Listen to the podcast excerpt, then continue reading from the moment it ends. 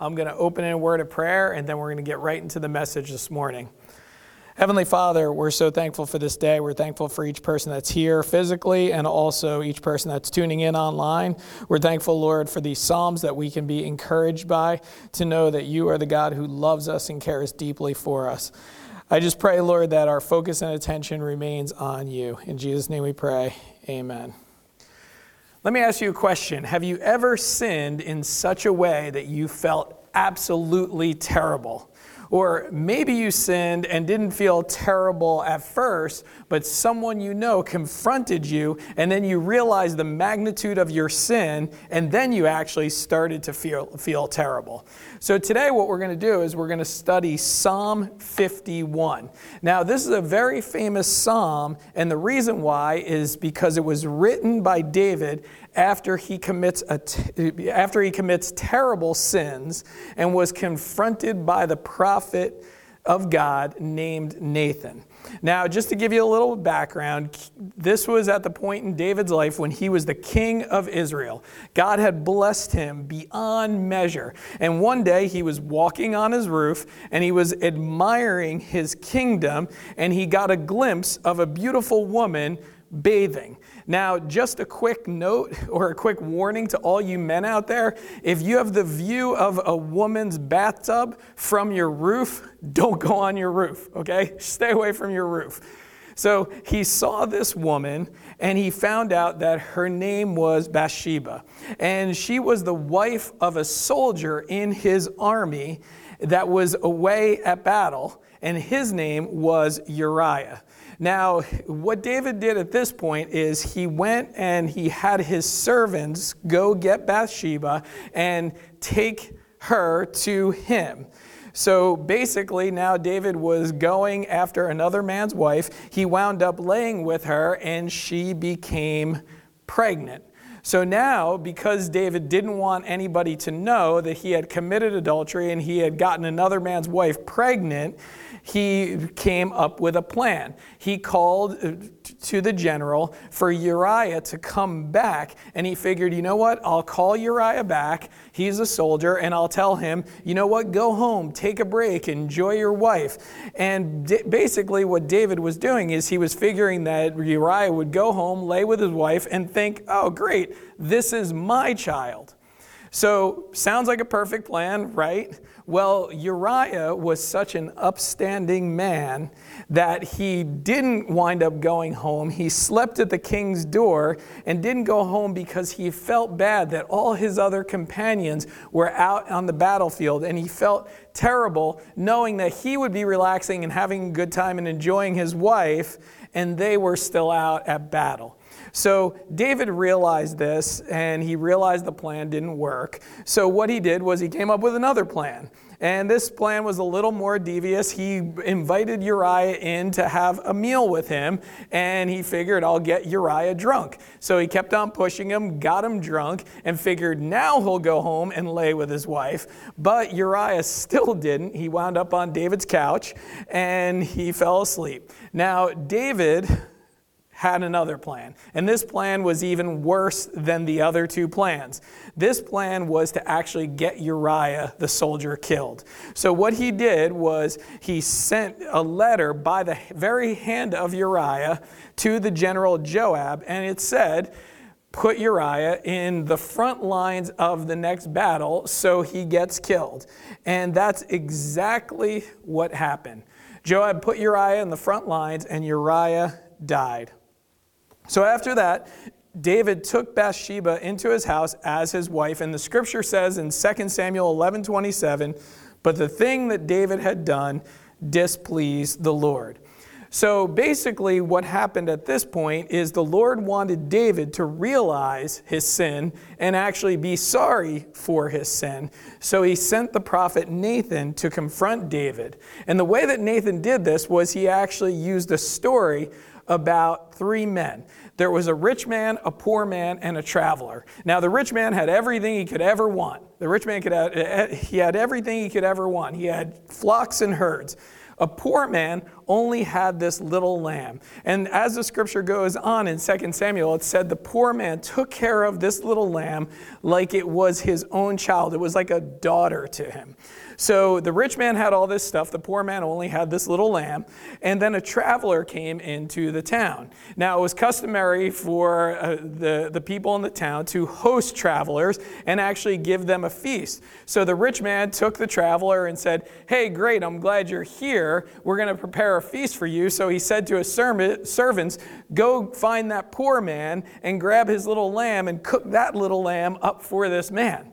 Now, after hearing this story, David was like, Are you kidding me? Like, this rich man actually did this to this poor man. And it says this this is how David responded. It says, As the Lord lives, this is 2 Samuel 12, 5 through 6 says, As the Lord lives, the man who has done this deserves to die.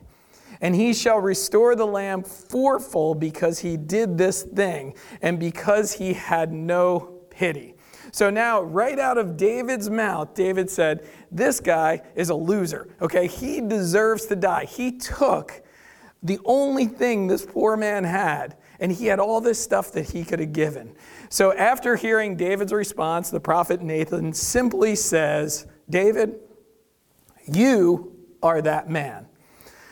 Nathan proceeded to tell him that the Lord gave him everything he ever wanted and including, including that, he actually delivered him from the hand of Saul. And this is how you repay the Lord. This is how you act after the Lord has blessed you so much. So then Nathan said in 2 Samuel 12 9 says, Why have you despised the word of the Lord to do what is evil in his sight? You have struck down Uriah the Hittite with the sword, and you have taken his wife to be your wife and have killed him with the sword of the Ammonites.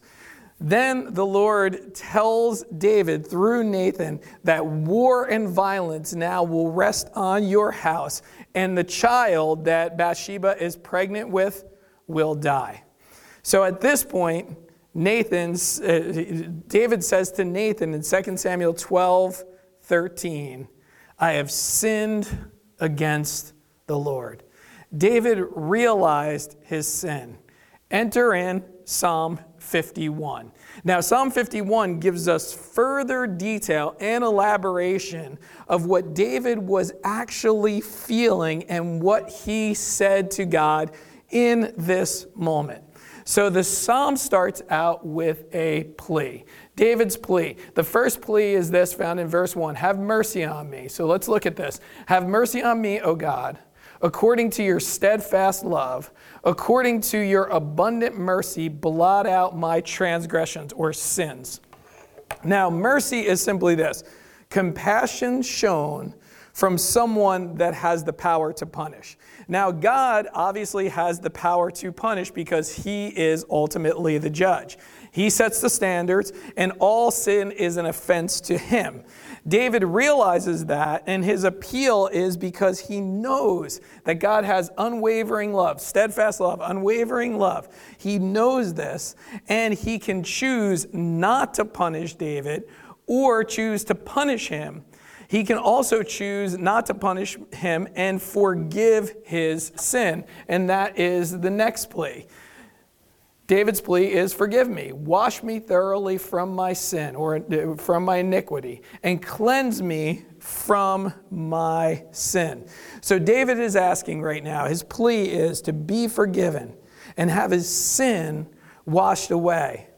You know what? This is something that God does for all of us when we trust in Jesus Christ. We are all sinners that need a Savior. Jesus is that Savior. He died on the cross to pay the price for our sins. He rose again. Three days later, he rose from the grave. And the scriptures tell us this all who believe will have eternal life, or all who believe will have their sins forgiven. Their sins are washed away. So David's saying, you know what? Forgive me of this sin. Then he goes on to say this For I know my transgressions, and my sin is ever before me. Do you realize that we can't be saved unless we're willing to admit that we are sinners, that we actually sin? If we go to somebody and say, you know, you're a sinner, and they say, no, I'm not, guess what? They can't be saved because they have to admit that they've done something wrong, that they actually sin. David realized that. David realized that God would not forgive him if he denied that he did something wrong. If he was like, well, my roof was in the right place and I just saw this girl and you know what? And the rest is history, Lord. It's no big deal. Okay? That's not how David looked at things. He said, you know what? I did something wrong. I, I realized it. I admit it. So then he goes on to say this during his plea of, Forgive me. Against you and you alone have I sinned and done what is evil in your sight, so that you may be justified in your words and blameless in your judgment. Now, here's what David's telling us and, and saying to God, reminding himself and telling us. All sin is against God. This verse is not teaching that he didn't sin against Bathsheba and Uriah.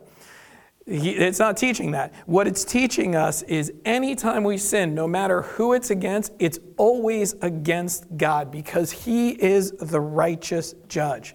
So his plea is God, forgive me. I sinned against you.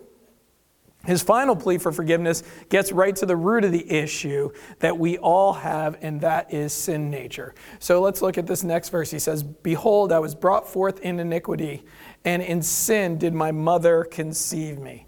Now, this is not suggesting that there was some sin involved with David's mom conceiving him, but what it is teaching is that from the very get go, from the start, we are all sinners. We have a sin nature, and our tendency is towards sin, and that's why we all need forgiveness.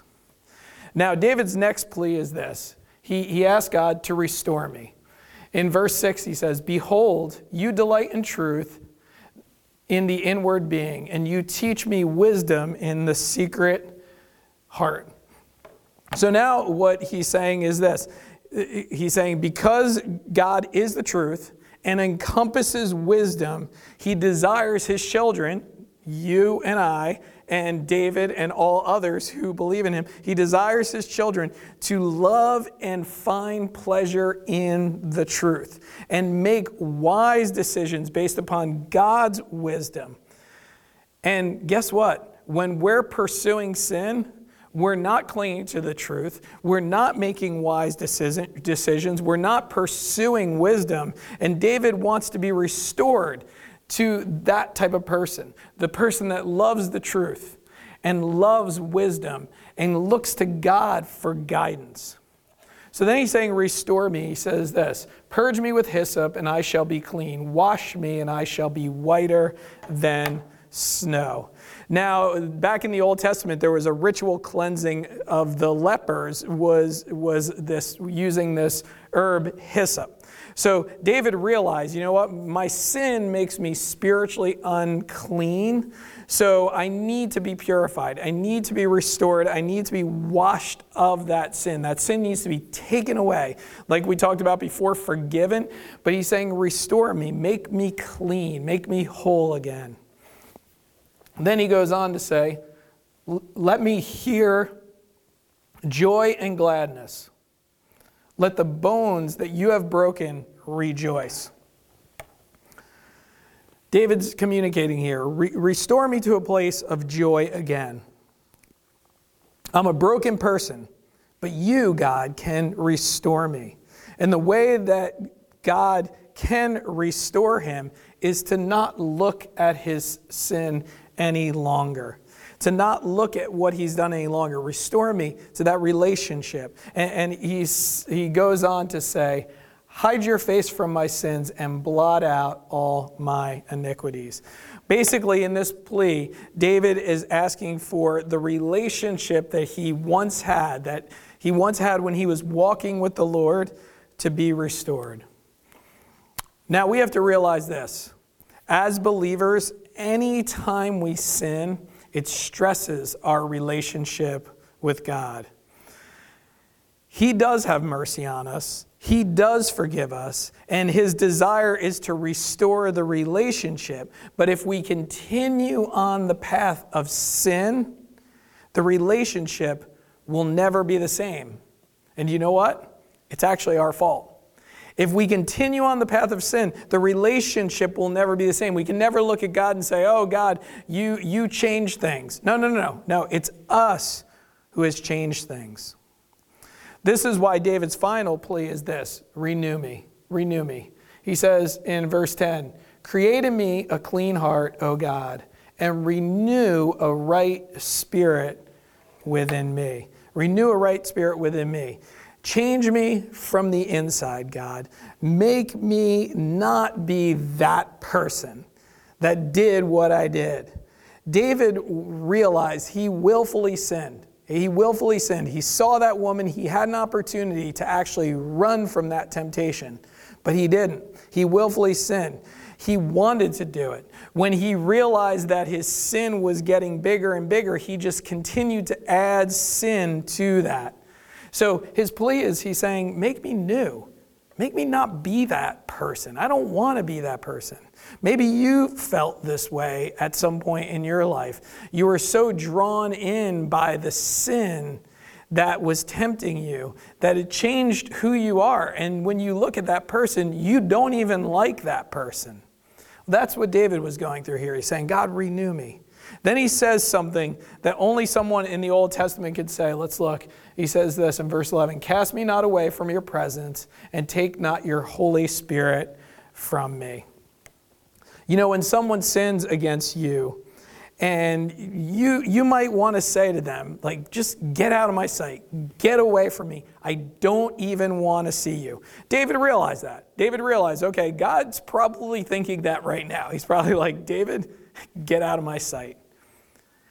But he pleads with him. David says, Take not your Holy Spirit from me. This is something that only an Old Testament saint can actually take because a person now on this side of the cross, when we trust in Jesus, we actually have the Holy Spirit, and the Holy Spirit will never leave us. God will never leave us or forsake us. So we can never look and say, oh, you know what? Have I sinned and God's going to take his Holy Spirit? That's not going to happen on this side of the cross. But David was realizing it could happen because it actually happened to the evil King Saul that was actually pursuing to kill him. So he's saying to God, you know what? Don't, don't do this to me. Don't cast me away. Don't take your spirit away from me. So there was something a little bit different about what David was going through when he sinned than what we go through now when we sin. But then he says this he says, Restore to me the joy of your salvation and uphold me with a willing spirit. He's saying, Help me to have the joy again that I felt before. Before I went into this sin, help me to have this joy. Please be willing to do this for me. So now what happens is this. So we see these pleas that David had. He's pleading with God. He's praying with him. He's asking him. He's pleading with him.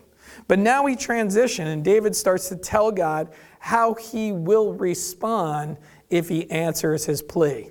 Now, it, it, doesn't seem to me that David's giving God an ultimatum. Like, God, if you do this stuff, then I'm going to do this stuff. It doesn't seem to be that way. It seems more that he's reminding God and he's reminding himself when the Lord has mercy, forgiveness, restores people, and renews a person there are natural responses. When we feel this, all these things come to fruition, there is a natural response. Now, this is not any specific order, but these are common and natural responses that David had and we will have as well when we realize that God will forgive us, that God does have mercy on us, that God desires to restore us and renew us. So, the first response David's response is telling others. Says, Then I will teach transgressors, transgressors your ways, and sinners will return to you. When you come to the realization that God has mercy, that God forgives, that God restores, that God renews, you experience joy. And guess what? You want to tell other people about it. That's why we love to tell people about the gospel. That's why we love, because we know, you know what, we were sinners and we were on a crash course to hell. but God saved us. I'm so joyful about that that I want to tell everybody that I meet, that I want to tell every person that hears me speak about God and His Word. Because guess what? That makes you filled with joy. I want to tell other people, and that's what David's saying. You know what? If this comes to fruition in my life, here's, here's my natural response I'm going to tell other people about who you are and what you've done. Next is this David's response is worship. He says, Deliver me from blood guiltiness, O God. O God of my salvation, and my tongue will sing aloud of your righteousness, O Lord. Open my lips, and my mouth will declare your praise. You know what? When the weight of guilt and the shame of sin are lifted off our shoulders, of course we want to sing. David's saying, you know what? This is what I'm going to do. I'm going to praise you. I want to praise you because you are such a good God. And even though I've done such a terrible thing or things, that you still love me. You still care about me. You still have mercy on me. You still forgive me. You still restore me. You still renew me. You still want to do those things for me. The only response that I could have right now is just to sing your praises and to worship you. The next response is true remorse. He says, For you will not delight in sacrifice, or I would give it to you. You will not be pleased with burnt offering. So, back in the Old Testament, here's what would happen they would make sacrifices for their sins, an unblemished animal and offerings. But David realized that's not what really God desires. Okay, what God really desires, especially from someone like King David, who could have given away probably 90 to 95% of everything he had and still lived a life as a wealthy man. What God desired was actually true remorse. He actually desired true remorse, which goes on, he says, the, the sacrifices of God are a broken spirit, a broken and contrite heart, O God, you will not despise. The sacrifices of, of God are a broken spirit, a broken and contrite heart, O God, you will not despise. Seeing us broken, or seeing David broken, but seeing us broken and contrite, which contrite means remorse, it actually pains you that you've sinned. Seeing David in a situation where he's actually pained that he sinned, basically, this is not an act. This is not something that we're putting on for others or David's putting on for others, but God seeing and knowing your heart. You know what? I don't care about all these other sacrifices. And David even said, if you cared about those things, I would actually give them to you because I can. But he's saying, I want to make sure that you realize what you've done and you're actually sorry for it, then you actually have remorse for it. So then we go on to the final response, and that is prayer for others. He says, Do good to Zion in your good pleasure, build up the walls of Jerusalem. Then you will delight in right sacrifices, in burnt offerings and whole burnt offerings. Then bulls will be offered on your altar. He's, he's basically saying, you know what? My response here now is this You've done this for me, God. Here's what I want to do I want to pray that other people realize this. Please, God, do this for others that also made mistakes similar to mine. Maybe worse than mine, or maybe less worse than mine, okay? You may have found in life that when you sin in a bad way, the people that are the most kindest to you, most understanding, most loving people are people that have been in your shoes in similar shoes, who have made mistakes just like you. And you might realize that those people rally around you because they know how you feel. They know that you feel that everyone else has cast me away. Maybe even God has cast me away is maybe a lie that you're telling yourself. The reason they know what it's like because they've done something that they're ashamed of. And they felt the forgiveness of God. When it seemed like everyone else turned their back on them, they found forgiveness and mercy in God. So they are the people like David here that knows how it feels. And the only remedy to your situation when you sin is actually from God. The only remedy is God actually forgiving you and lifting you back up and doing these things for you, like David's pleas. That's the only remedy. And David was praying that very thing for his people. Okay, do good to Zion in your good pleasure. He's saying, he's saying, you know what, God, I know there's other people out there that feel the way that I'm feeling right now because they've sinned against you. Lord, I pray for those people. So this morning, we're going to be observing communion together. And maybe you're, you're in a David situation. Maybe you feel terrible. Maybe someone has pointed out your sin, or maybe you just realize your sin. Maybe you feel terrible. Well, one of the things that you do during communion, or we do during communion, is evaluate our life. You know, God does not want you to sit in guilt and shame and feel terrible about your sin. He wants you to feel the love and forgiveness that only His mercy and compassion can offer us.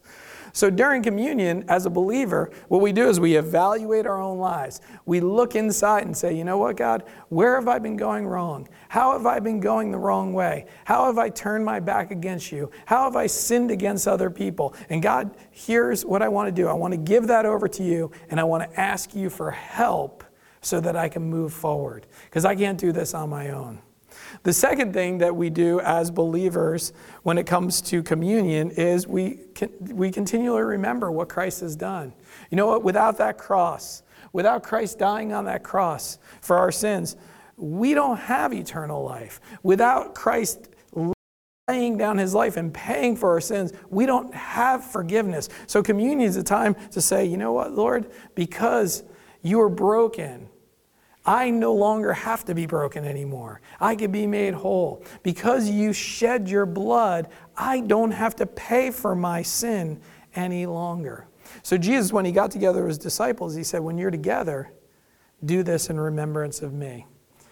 So, here's what I'm going to do I'm going to give you about 30 seconds, 40 seconds of, of quiet where you can spend some time just thinking and asking God to search your heart and forgive you of your sins. Take the sins that you're struggling with right now and throw them at the foot of the cross and ask for help to conquer those sins. So I'll give you a few moments of silence.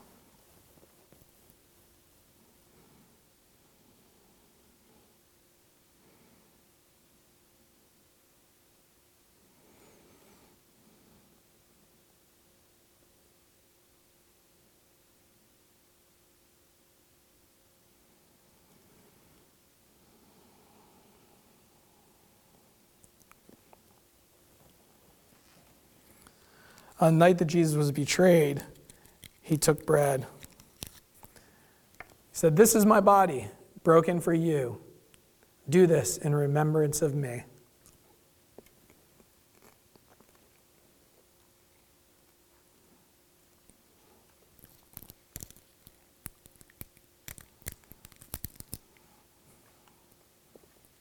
After supper, Jesus took the cup. He said, This is the cup of my blood shed for you for the forgiveness of sins. Do this in remembrance of me.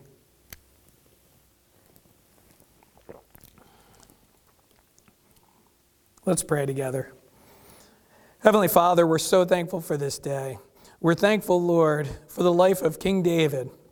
And even though he fell, probably worse than many of us will ever fall in our entire lives, I pray, Lord, that we would look at his life as, as an example of what not to do, but of also how you can forgive and have mercy and restore and renew a person who has so grossly turned their back on you and have done things that no Christian should ever do.